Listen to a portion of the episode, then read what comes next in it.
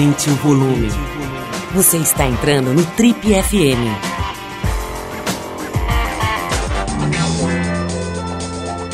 Oi, aqui é o Paulo Lima e a gente começa agora mais um Trip F M, o talk show da revista Trip. Ele é um dos principais nomes do humor nacional e, mais interessante do que isso, usa o seu talento para a comédia para abrir um espaço leve e relevante para o debate de temas tão importantes quanto delicados, como, por exemplo, o papel do homem na sociedade contemporânea, machismo, racismo, homofobia e política. Carioca criado em São Paulo, ou melhor ainda, paulistano nascido no Rio, ele escapou de uma carreira como administrador de empresas graças a ninguém menos do que Jô Soares. Formado em artes cênicas pela famosa C A L, a Casa de Artes das Laranjeiras, ele fez sua estreia profissional em dois mil e cinco, na peça Infraturas. Mas foi em dois mil e doze que a sua vida mudou completamente, quando ao lado de Antônio Tabet, Gregório Duvivier, João Vicente de Castro e Ian S B F, criou o Porta dos Fundos, uma produtora de vídeos que rapidamente se tornou um dos maiores canais de humor do mundo. De dois mil e doze para cá, além de escrever e atuar no Porta dos Fundos, apresentou talk show e programa de debate, fez filmes e séries, rodou o planeta em viagens exóticas e luxuosas e criou um prêmio de humor que leva o seu nome. A conversa hoje aqui no Trip F M é com o fenômeno Fábio Porchat, que acabou de estrear um novo programa no G N T, muito legal por sinal, chamado Que História É Essa, Porchat? E que lança agora no dia dezessete de agosto, amanhã, para quem está nos escutando na nossa primeira transmissão, o curta-metragem A Guiana Sumiu, obra que você vai poder assistir direto no canal do YouTube do Porta dos Fundos. Fabião, antes de mais nada, é um prazer te receber novamente aqui no Trip F M. Você foi capa e páginas negras recentemente aqui da Trip, teve presente na edição de verão da Casa T P M, numa, numa performance maravilhosa, divertidíssima esse ano. Mas a verdade é que desde dois mil e treze a gente não batia um papo aqui no nosso talk show. Eu estou admirado, eu achei que fazia, te falei, te fazia, achei que fazia uns dois anos aqui, faz quase seis anos. Então seja muito bem-vindo, muito legal te receber aqui, Fabião. Muito obrigado, eu que fico feliz de estar aqui. Realmente, parecia que tinha sido outro dia, já faz tanto tempo assim, quanta coisa não aconteceu, né, minha gente? Fábio, eu estava comentando com você antes da gente começar a gravação aqui, que eu gostei bastante, cara, desse formato novo aqui que você acabou de estrear lá no G N T, porque eu acho, não sei se as pessoas já tiveram tempo de ver, mas é um programa muito legal porque ele parte do... Talvez seja o seu... É difícil falar no seu grande dom, porque você tem vários, mas essa coisa de conversar, pode ser quem for, né, cara? Você tropeça num mendigo, no boitatá, no, pre, no presidente da república, qualquer pessoa, você sai conversando com uma naturalidade, com uma... Com uma deixa as pessoas à vontade e tal. Esse, esse formato, eu entendi... Que ele, que ele se presta a explorar esse seu lado, né? Você pega as pessoas ali e faz com que elas contem histórias, né? Como é que nasceu esse formato? Esse, esse formato nasceu de uma insatisfação minha com o que tem acontecido. Todo lugar as pessoas estão lacrando. Nas redes sociais, nos programas de T V, em rádio, tá todo mundo querendo dar opinião sobre tudo, sobre qualquer assunto. E é sobre machismo, racismo, Bolsonaro e, e cotas, e o Brexit. Daqui a pouco tem gente que não sabe nem o que, que é o Brexit, falando que é a favor.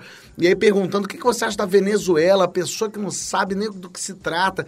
E eu comecei a sentir isso, inclusive para comédia. Começou a ter um, um estilo de humor que eu apelidei de lacromédia, que é mais lacração do que engraçado.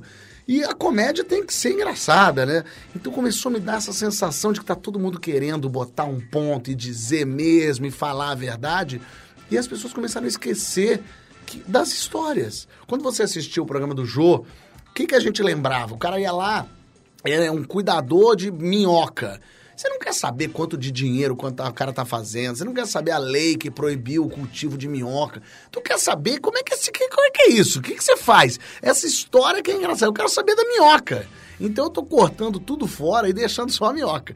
Então o que eu pensei foi usar um programa em que usasse os meus... Os meus É, o, o, as minhas características principais ali. Então, quando eu fazia um talk show, era eu em função de um formato. Formato ótimo, que eu adoro, adorei fazer.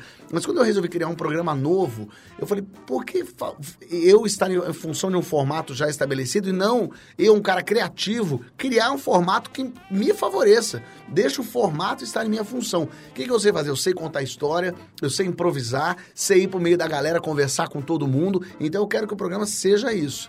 E eu, e eu pensei, e o mais simples possível, pessoas contando histórias. Agora, Fábio, você tem uma, uma facilidade, cara, de mudar, né? Eu não sei se eu estou enganado, mas eu tenho acompanhado a tua carreira de perto você muda com uma facilidade incrível, né? Você sai de um talk show, começa outras duas, três coisas, aí faz cinema, faz uma série de filmes que estão muito certos, de repente você vai fazer outra coisa completamente diferente. Isso é muito legal, mas certamente se baseia nessa tua habilidade, cara, nesse teu talento que é irrestrito mesmo, né? Não dá medo, cara. Você não fica com medo, por exemplo, de abandonar um talk show, né? O sonho de muita gente, né? Ter um talk show diário numa rede nacional. Você encerrou ali, o, até onde é. eu sei, você ficou com vontade de, de fechar o ciclo ali, Exato. Né?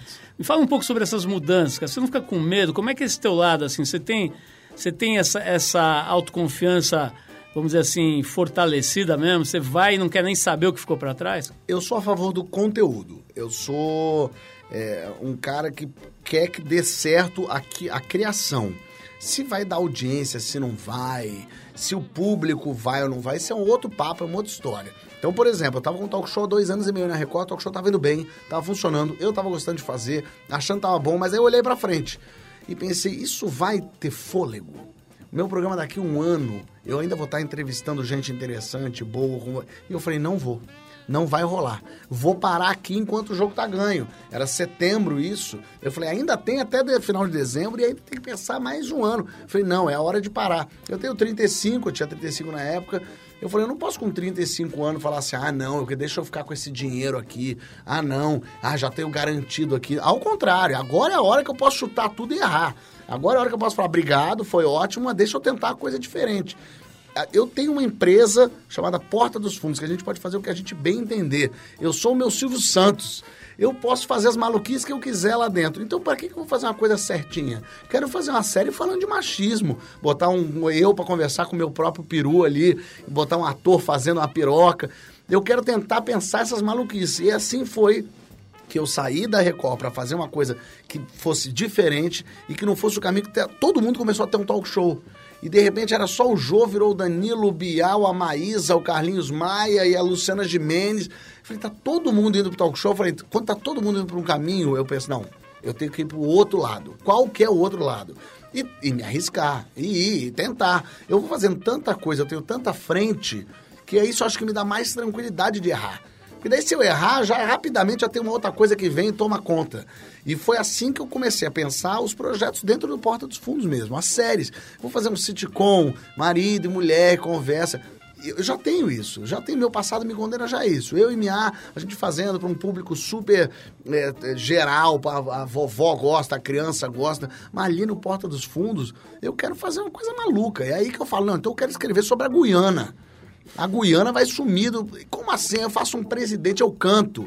E a música, eu falei, não, peraí, tem que ser uma música escrota, esse presidente preconceituoso.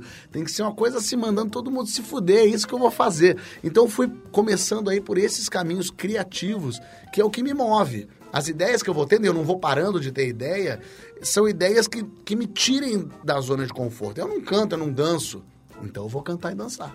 Tem uma coisa muito interessante no que você está falando, e se você observar a tua carreira toda, né? Que tem uma coisa de liberdade muito grande. Exato. A gente está aqui, cara, há trinta e cinco anos, entrevistando gente, cara, muita gente das, das artes cênicas, né?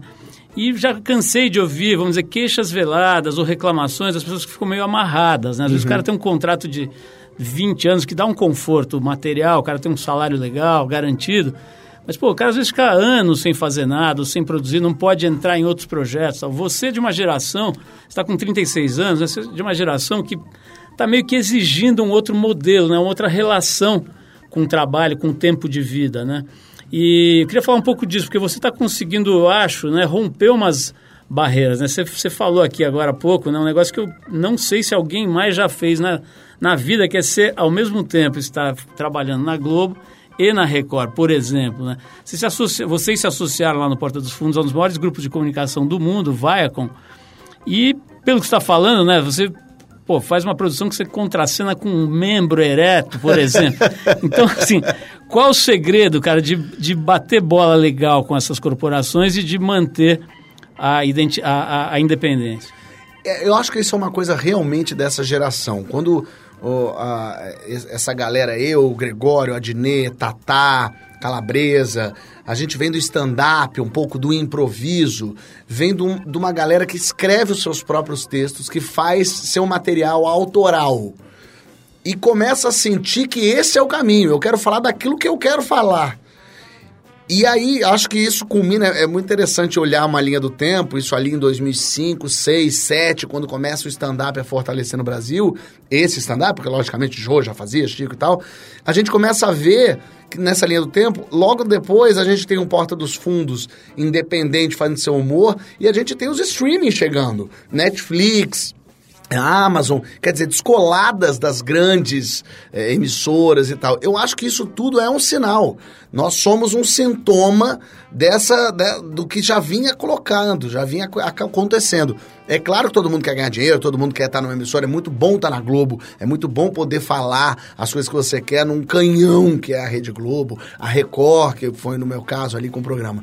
Mas a, o público já não, não quer mais aquela galera de noventa, que era toda certinha, que não podia falar palavrão, não podia falar marca, não podia falar uma coisa é, ne, tensa e difícil. As redes sociais escancararam isso, né? Hoje em dia as pessoas são muito fãs daquela pessoa que é, que é do teu lado. Você pode escolher a gravata do William Bonner hoje. Ele pergunta no Twitter, qual gravata eu vou? E você fala, amarela. O cara vai de amarelo. Esse caraca, como é que... Você fala com o presidente.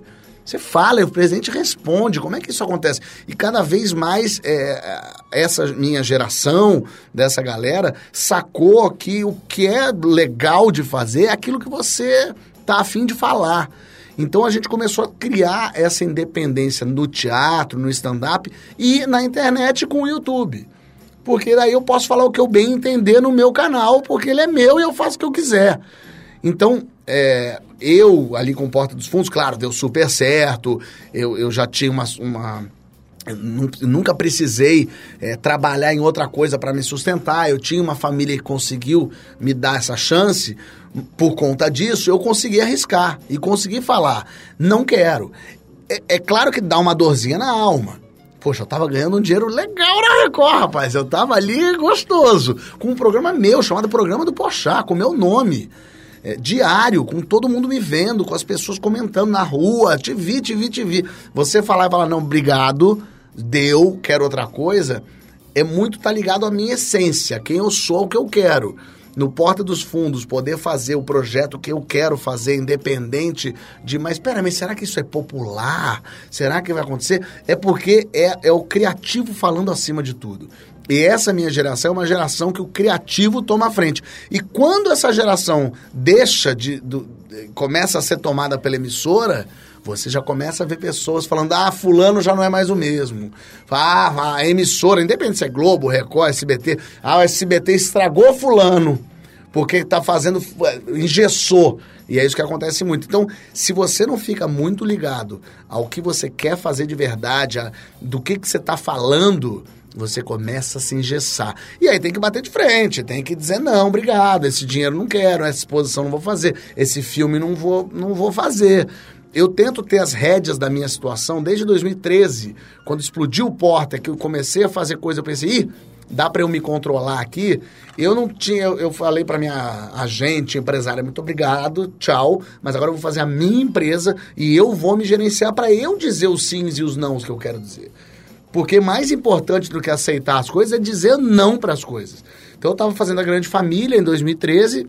Pô, Grande Família é um programa incrível. Fiz um ano todo e o ano seguinte ia ser o último ano. Falaram, Fábio, então vamos continuar? Eu falei, obrigado, não quero. Como não quer? O último ano da Grande Família? Eu falei, mas é porque já, já, o que me interessava já foi. Fábio, ouvindo você falar, cara, fica muito claro que vocês estão criando uma estrada nova, né, cara? É como se vocês estivessem abrindo uma picada nova dentro de uma floresta que era de um jeito durante muitas décadas, sim, né? Ao mesmo tempo, cara, os, quem tá lá faz tempo tá tendo dificuldade de se adaptar a essa picada nova, verdade, né? Como é que é, cara, ter que é, negociar e ser, estar vinculado e curtindo, inclusive, que dá para ver que você está curtindo fazer, trabalhar com esses grupos, mas ao mesmo tempo perceber que existem estruturas meio, meio antiquadas ali. Você acha que você... Acha que você enfim, você enfrenta algum tipo de conflito ou vocês estão conseguindo abrir portas e flexibilizar essas estruturas? Como a gente lá no Porta é, é, é uma produtora de conteúdo que produz para todos os cantos, a gente não se engessa. A gente tá ali fazendo especial de Natal para Netflix, a gente faz a série Homens, tá na Amazon, eu, o programa Que História É Essa, Porchat, o Porta dos Fundos produz para o G N T, o Greg News da H B O é o Porta dos Fundos que produz também, então a gente vai produzindo para todo lugar.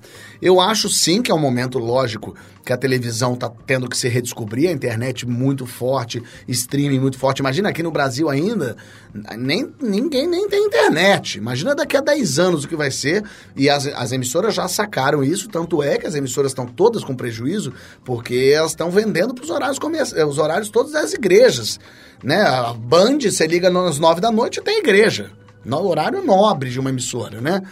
É, mas eu acho que a Globo tem um diferencial muito grande, porque ela tem uma... uma aposta no criativo, mais uma vez, é o produto. O produto é de muita qualidade e eles apostam e tem produtos de todos os jeitos. Você tem Sob Pressão, você tem Aruanas, aí você tem Tá No Ar, aí você tem um Zorra que se tenta se reconectar com o que está acontecendo. A Globo tem essa preocupação, essa inteligência, a grana e o tamanho, a porrada que ela dá. Então eu acho que a Globo consegue pensar, elas já sacaram. Algumas emissoras ainda não, ainda estão vivendo antigamente, no jeito de velho de fazer, e já já vão tomar porrada. Nos Estados Unidos, já há alguns anos, o dinheiro investido na internet pelas empresas é muito maior do que nas televisões. Então as, as empresas começaram a ir para no streaming. Tanto é que o Globoplay, que agora tá ficando forte, bombando, é uma coisa... Por que que isso não aconteceu antes? Por que que não veio antes? Porque é difícil. Elas estão mais engessadas, estruturadas. Mas, ao mesmo tempo, quando a Globo faz, a Globo faz direito. E acabou de inaugurar um estúdio que aumentou em cinquenta por cento a produção de conteúdo. Conteúdo, conteúdo, conteúdo. Pra mim, é isso que salva. O público não quer mais saber se a novela tá passando domingo, segunda, terça, quarta. O público quer ver um programa bom. Eu sinto que a gente lá no Porta tá olhando para todos os horizontes e tentando caminhar junto.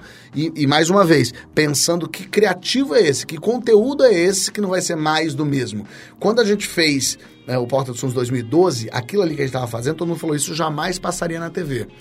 Conforme os temp- o tempo foi passando, e as, as, a Globo, por exemplo, foi correndo atrás, hoje em dia você vê o Porta e fala, poderia passar na Globo. E o que eu falo, e a gente fala no Porta, é o que, que a gente vai criar que não poderia passar. É aí que a gente ganha. Se a gente for fazer mais uma coisa que com certeza passaria em qualquer lugar, talvez o público deixe de acompanhar a gente. Agora, se olhar uma coisa que ele fala, caramba, só o Porta dos Fundos pode fazer uma coisa desse tipo. É aí que a gente consegue. Fabião, esse, esse assunto já é até meio manjado. A gente falou aqui é, sobre isso, inclusive, quando você veio aqui a última vez. Mas, cara, é inevitável... É, tocar nesse ponto. E, e na época eu lembro que você falou até da, da tua ansiedade, que era um negócio que não era muito fácil de lidar, né? Como é que tá hoje, cara? Você amadureceu, você, passaram-se seis anos, né? Da última vez que você veio pra cá. Você tá lidando melhor, cara, com, essa tua, com esse teu ímpeto, com essa tua energia meio exacerbada, assim, essa tua coisa de, puta, de não parar um segundo... Ou continua a Kombi ladeira abaixo? É uma Kombi ladeira abaixo, mas eu consegui aprender um pouco mais a delegar, a, a, me, a, a me associar com gente que continue, a que faça esses projetos acontecerem. Então, quando eu tenho a ideia de fazer é, um, um especial de Natal do Porta, que é um negócio de quarenta minutos para Netflix, a ideia é minha, eu escrevo, mas eu tenho gente comigo também para escrever junto. Homens, a mesma coisa, Daniel Nascimento veio e pronto, tá? Comando uma sala de roteiro em que eu tô presente o tempo todo, mas se eu não tiver gente boa, talentosa e que gosta de trabalhar do lado, as coisas não acontecem. Então eu comecei a chamar, porque são muitos projetos que começam a acontecer, e se eu não tiver associado a gente boa, então isso que eu acho que me deu uma tranquilizada maior, porque eu consegui achar gente boa para ir comigo junto, e aí eu consigo dividir para conquistar.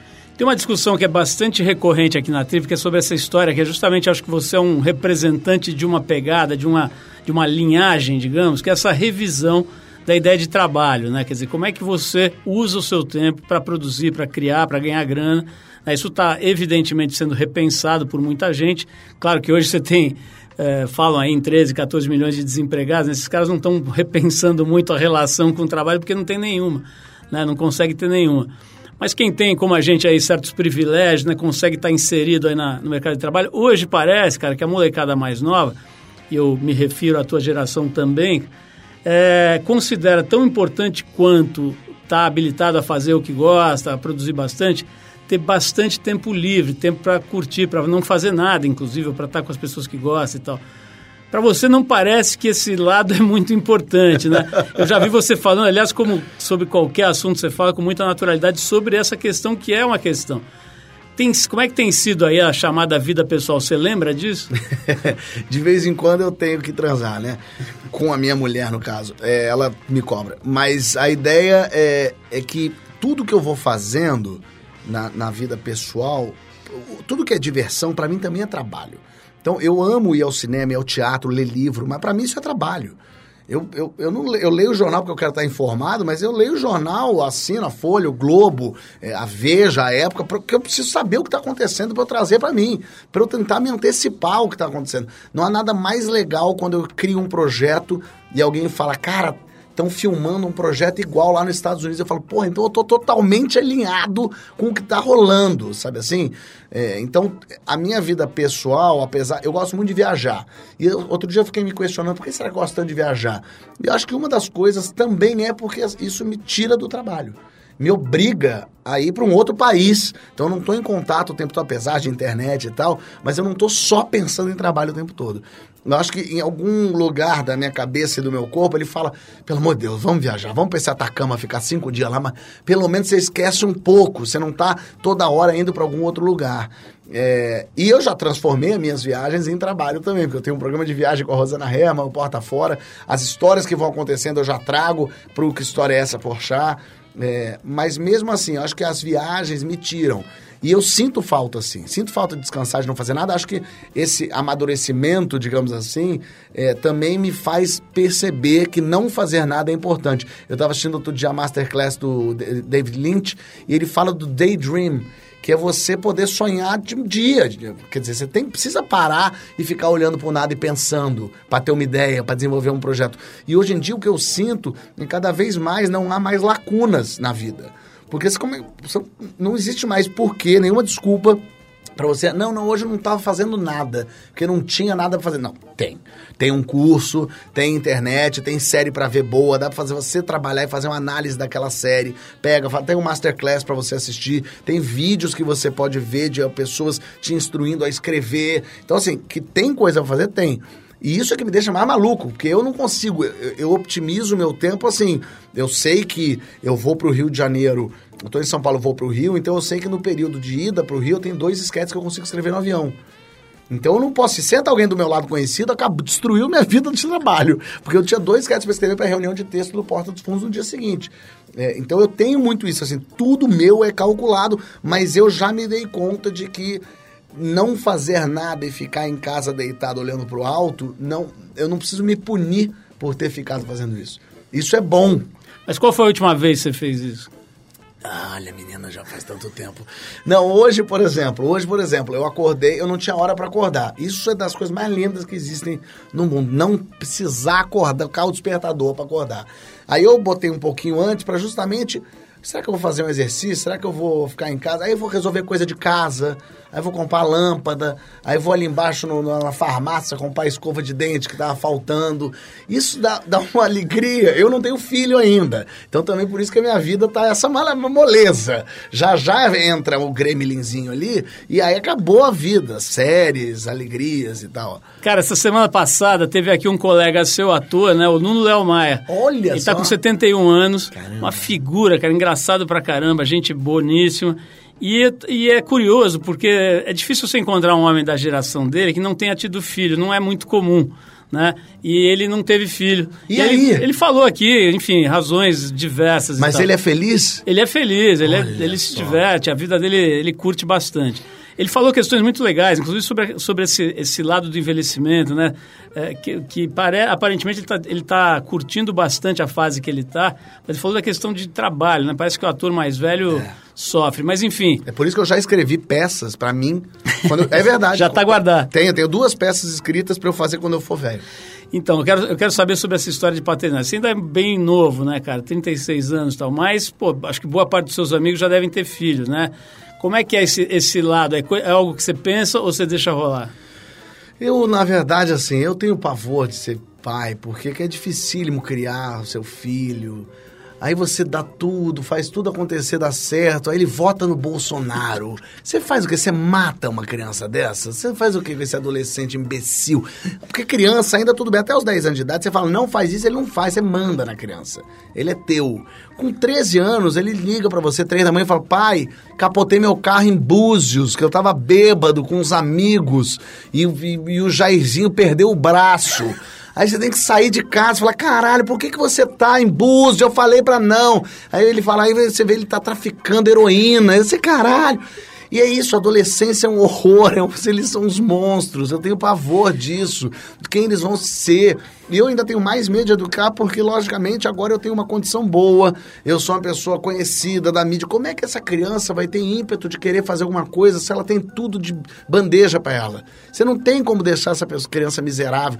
Dá vontade de criar ela até os trinta anos, com botar, que nem fazia antigamente, botava o filho, Édipo vai ser criado pelo, pelo moço que lava a lavadeira, e bota o outro, pra, sabe assim, bota, dá pra, bota num barquinho e solta no Mar Vermelho pra algum, alguma pessoa na Jordânia criar aquela criança, depois você pega de volta. Como é que faz isso? Eu não sei, lógico, eu não sou pai, é, é só tendo e fazendo que você vai vendo e tal, mas é uma tensão. Criar o filho hoje em dia, o sistema de ensino tá totalmente equivocado, é um horror, não tem interesse nenhum da criança em ler aqueles livros horríveis. Eu amo ler, aí, mas eu não quero com treze anos ler Vidas Secas, eu quero que morra aquele cachorro, baleia morreu, então come a baleia e para de encher meu saco. Eu agora, mais velho, leio, acho incrível aquilo, leio essa de Queiroz, acho foda, mas que, que moleque de doze anos vai querer ler? Eu tenho uma, uma inveja quando eu li assim, o Nelson Rodrigues falando, eu com doze anos lia Crime e Castigo do Dostoiévski.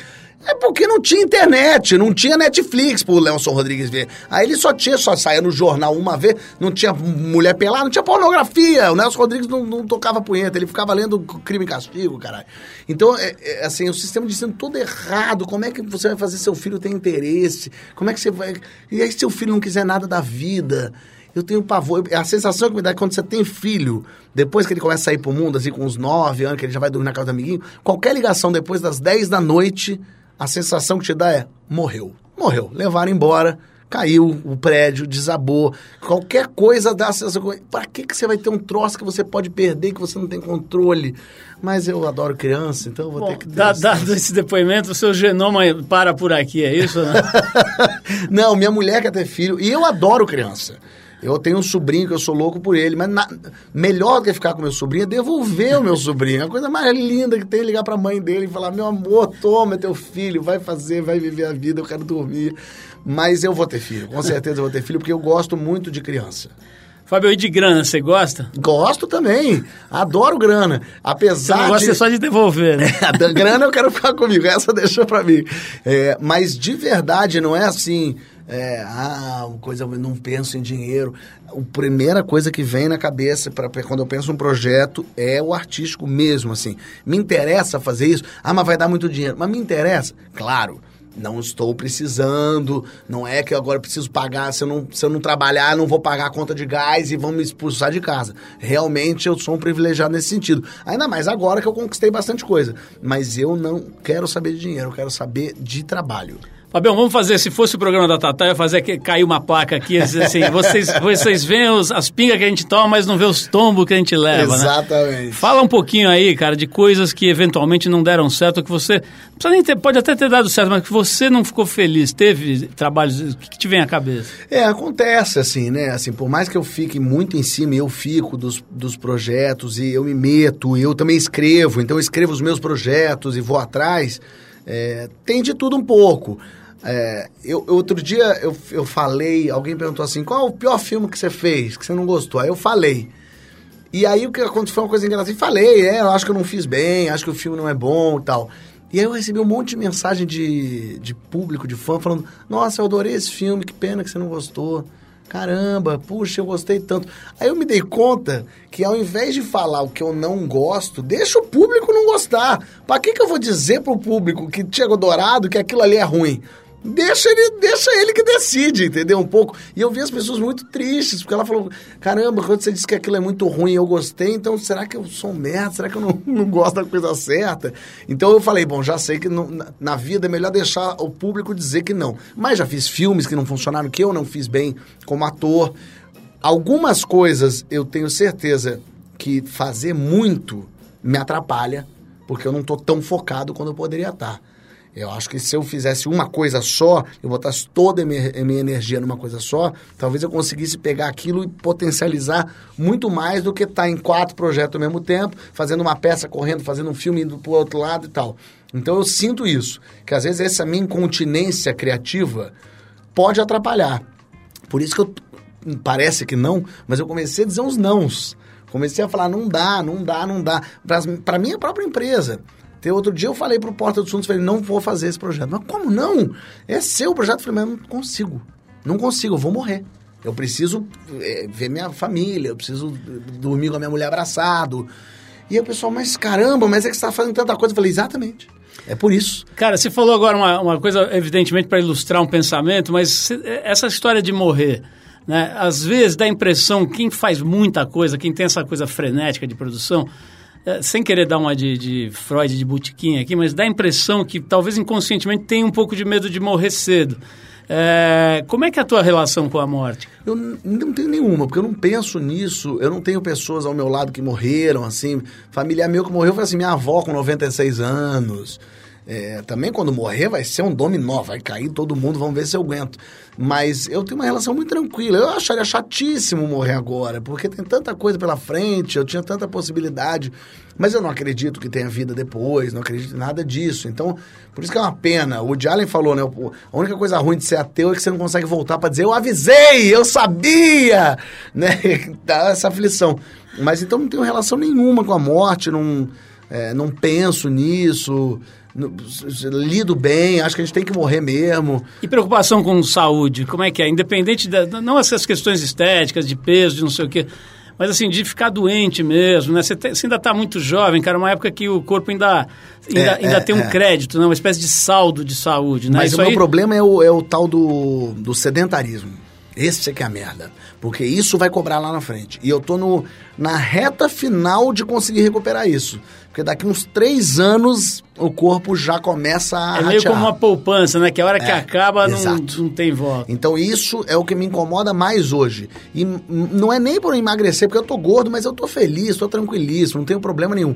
Mas de não estar saudável, ou seja, de, de não estar subindo escada, de não estar fazendo exercício naturalmente todo dia, de não estar tomando sol, de não estar saindo de casa, isso me incomoda. Isso eu sinto falta. Mas provavelmente não a ponto de fazer, né? Porque eu não tô fazendo. Mas é, é uma coisa que, que eu acho que é uma burrice da minha parte, que é não fazer exercício. Fábio, e o A Guiana Sumiu? Eu falei um pouquinho já, né, cara? Meio, é meio musical. Tem, você faz o presidente dos Estados Unidos, né? Exato. Eu, a gente optou, eu ali escrevendo, eu escrevi também A Guiana Sumiu, eu optei por não fazer o Trump. Não é o Trump, é um presidente fictício, tanto é que eu faço ele meio careca, bigodudo, mas um presidente completamente idiota, egocentrado, é, que não faz a menor ideia do que, que é país nenhum. E é justamente a brincadeira, é a Guiana sumiu, porque assim, what the fuck is Guiana, né? Quer dizer, onde é que é a Guiana? A Guiana é o quê mesmo? É, qual que é o dinheiro da Guiana? Se a Guiana some na tua vida, o que que muda? Então é um pouco assim, brincar um pouco essa ideia de cada vez mais a gente vê... É, comandantes cagando pro, pro, pro lado, olhando e pensando, não, tem, não tô nem aí, essa coisa dos imigrantes e pensando, não, não queremos imigrante aqui, sai, esquecendo que não há mais volta, o mundo é globalizado, cada vez mais a gente vai se ver como um mundo, ou seja, o que eu faço aqui interfere sim lá na China, interfere sim na, na Rússia, e que não adianta mais ficar preso no seu país, não adianta ter esse pensamento nacionalista de que somos nós, a pátria. Então, uma, uma brincadeira em cima disso, com esse presidente que falam para ele, olha, a Guiana sumiu, e ele fala tudo bem, e aí depois falam, pois é, mas agora sumiu a Austrália. E agora assumiu a Inglaterra. E agora os países começam a assumir e ele vai, como ele vai lidar com isso. É um curta, né? É um especial quase musical do Porta dos Fundos, onde eu canto, tem duas músicas, obviamente, engraçadas, divertidas. Gabriel Esteves, lá do Porta, escreveu também as músicas. Então, é, é uma brincadeira com o que está acontecendo hoje, com, com pessoas que estão no poder e que são completos imbecis e que só pensam no raso, não conseguem olhar para o lado, não consegue olhar para o que está acontecendo em volta e não tem o menor interesse de olhar para o lado, né? Mesmo quando são alertados de que, não, mas se você for prestar atenção, é assim, não, não, não concordo, né? Esses, esses é, presidentes que não concordam com dado. Né? Não, não concordo com a pesquisa. Bom, mas não é questão de concordar ou não, é, é, o número é esse. É muito curioso, assim, hoje em dia está assim, um mais um é igual a dois, não concordo. Sinto muito, mas não importa se você concorda ou não, um mais um é igual a dois, e assim é. Então, um pouco em cima desses, é, desses comandantes de nações, assim, eu peguei os Estados Unidos, logicamente, como é, né, a nação máxima aí, onde se tudo sumiu, porque realmente para os Estados Unidos sumir a Guiana... Foda-se, né? Realmente, o que, que vai interferir na tua vida? Uma das músicas fala sobre isso. É, e o legal é que a gente usou o elenco do Porta, ali o Antônio Tabet faz, o Kibe, o Nabote, a Noêmia, mas também trouxe gente de fora para fazer, justamente para poder fazer uma coisa mais independente, assim. E muito maluco, eu adoro essas ideias meio malucas, assim, é, meio realismo fantástico. Então você ter um país que some, mas é isso que está acontecendo, não só se a gente for falar de aquecimento global, se a gente for falar... Outro dia eu estava assistindo um documentário chamado One Strange Rock, que tem no Netflix, que o Will Smith narra. É um documentário muito legal. E eu vi um negócio que eu fiquei louco, que eles estavam falando assim, como está tudo conectado, como a gente não tem noção...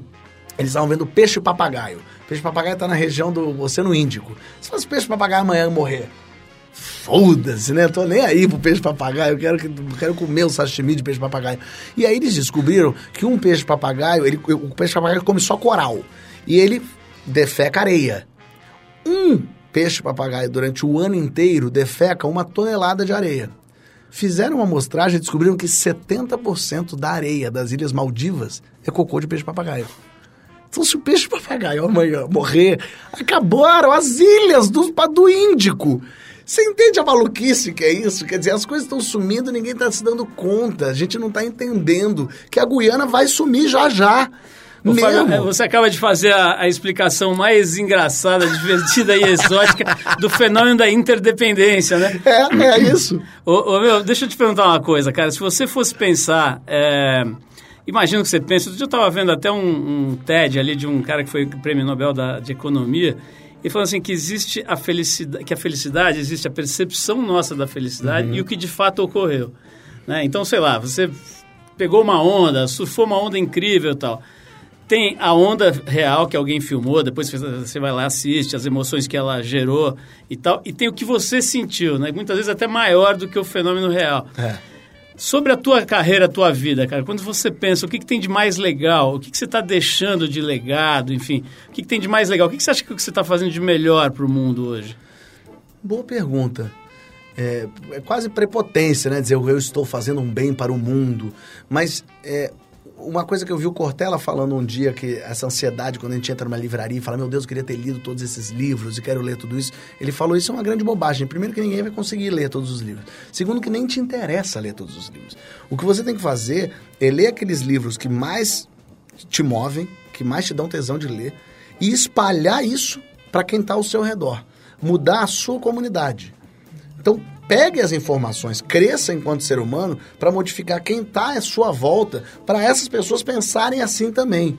E não é um jeito bonito de dizer além do arco-íris, tem pássaros cantando. Não, é porque realmente a, a sensação que me dá é que se eu tentar melhorar, me melhorar enquanto pessoa e, e fazer com que as pessoas à minha volta parem para pensar como eu estou tentando parar para pensar, ouvir e prestar atenção, eu consigo fazer com que as pessoas...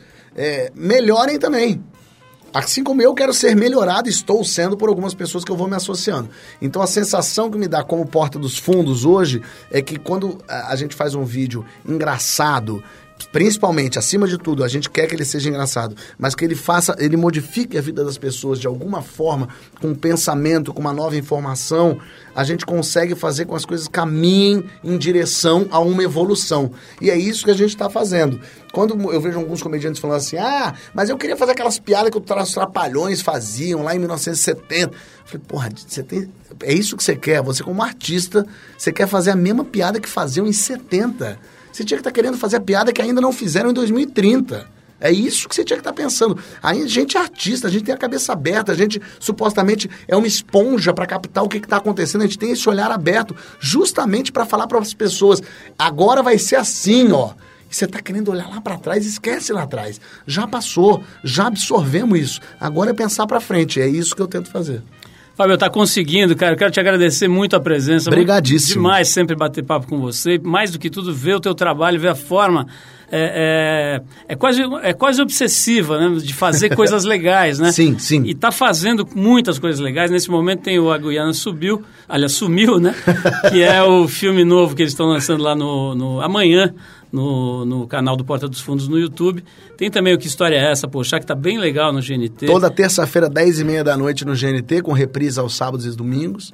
Tem Papo o Homens, de Segunda. Tem o Papo de Segunda, tem o Homens, tem um monte de coisa bacana. Até no, pô, no cinema, esses dias meu filho estava vendo você lá com a Maiá, com a Mia, Mia. com a Mia, naquela série, como é que chama a série? Meu Passado do, Me Condena. Enfim, tem muito, muito jeito de ver esse talento, essa, essa coisa de, de muita personalidade, de muita leveza, inclusive, que o Fábio imprime no trabalho dele. E tem uma outra coisa que eu acho genial, Fábio, que eu quero registrar aqui publicamente, cara, que eu admiro muito, que é quando a pessoa leva a sério o que faz, mas não se leva muito a sério, né? Pode parecer um clichê, mas, cara, é impressionante como a gente vê gente que se dá bem, que ganha grana ou fama e tal, e que perde isso muito rápido, né?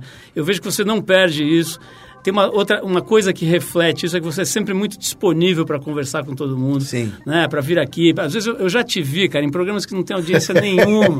Eu acho isso maravilhoso. No programa, assim, tem três telespectadores, você vai lá. Eu faço questão. Prestigia. Porque, né? Não adianta. A graça não é só ir na Ana Maria Braga. É. A graça é ir no pessoal que está começando. A graça é receber os universitários de Sorocaba que querem fazer. É ouvir as pessoas. É isso, é muito legal, cara. Tem, é, uma, é uma combinação rara de humildade intelectual com tesão, né? Com vontade de fazer coisas bacanas. Isso quando a gente acha, nós estamos aqui há... Pô, quando você tinha um ano, cara, a gente já estava aqui entrevistando gente. Então, a gente está aqui há muito tempo e dá para falar. Isso não é muito frequente, isso é meio raro. Vai ficando mais raro conforme o tempo passa. Então, quando a gente identifica um talento como você, que preserva esse tipo de, de, de qualidade, eu faço questão de frisar e de Poxa, parabenizar. Obrigado, de verdade. Fabio, mais uma vez, brigadão. Eu que agradeço, que conte tua, comigo sempre. Tua agenda é, é bem louca, então, cara, eu sei que você vai sair daqui correndo para fazer programa ao vivo, então, de verdade, obrigado e parabéns, cara. Vamos, vamos, vamos todo mundo assistir o Que História É Essa, Porchat, e também sintonizar amanhã, a partir de amanhã, para quem está nos ouvindo aqui na primeira transmissão, no canal do Porta dos Fundos, A Guiana Sumiu. Já vi um pedaço aqui e é de rachar o bico.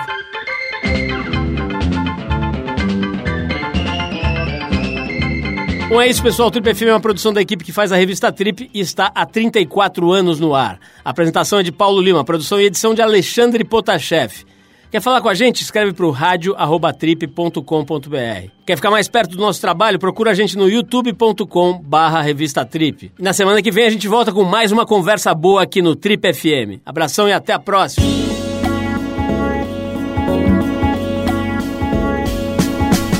Você ouviu Trip F M.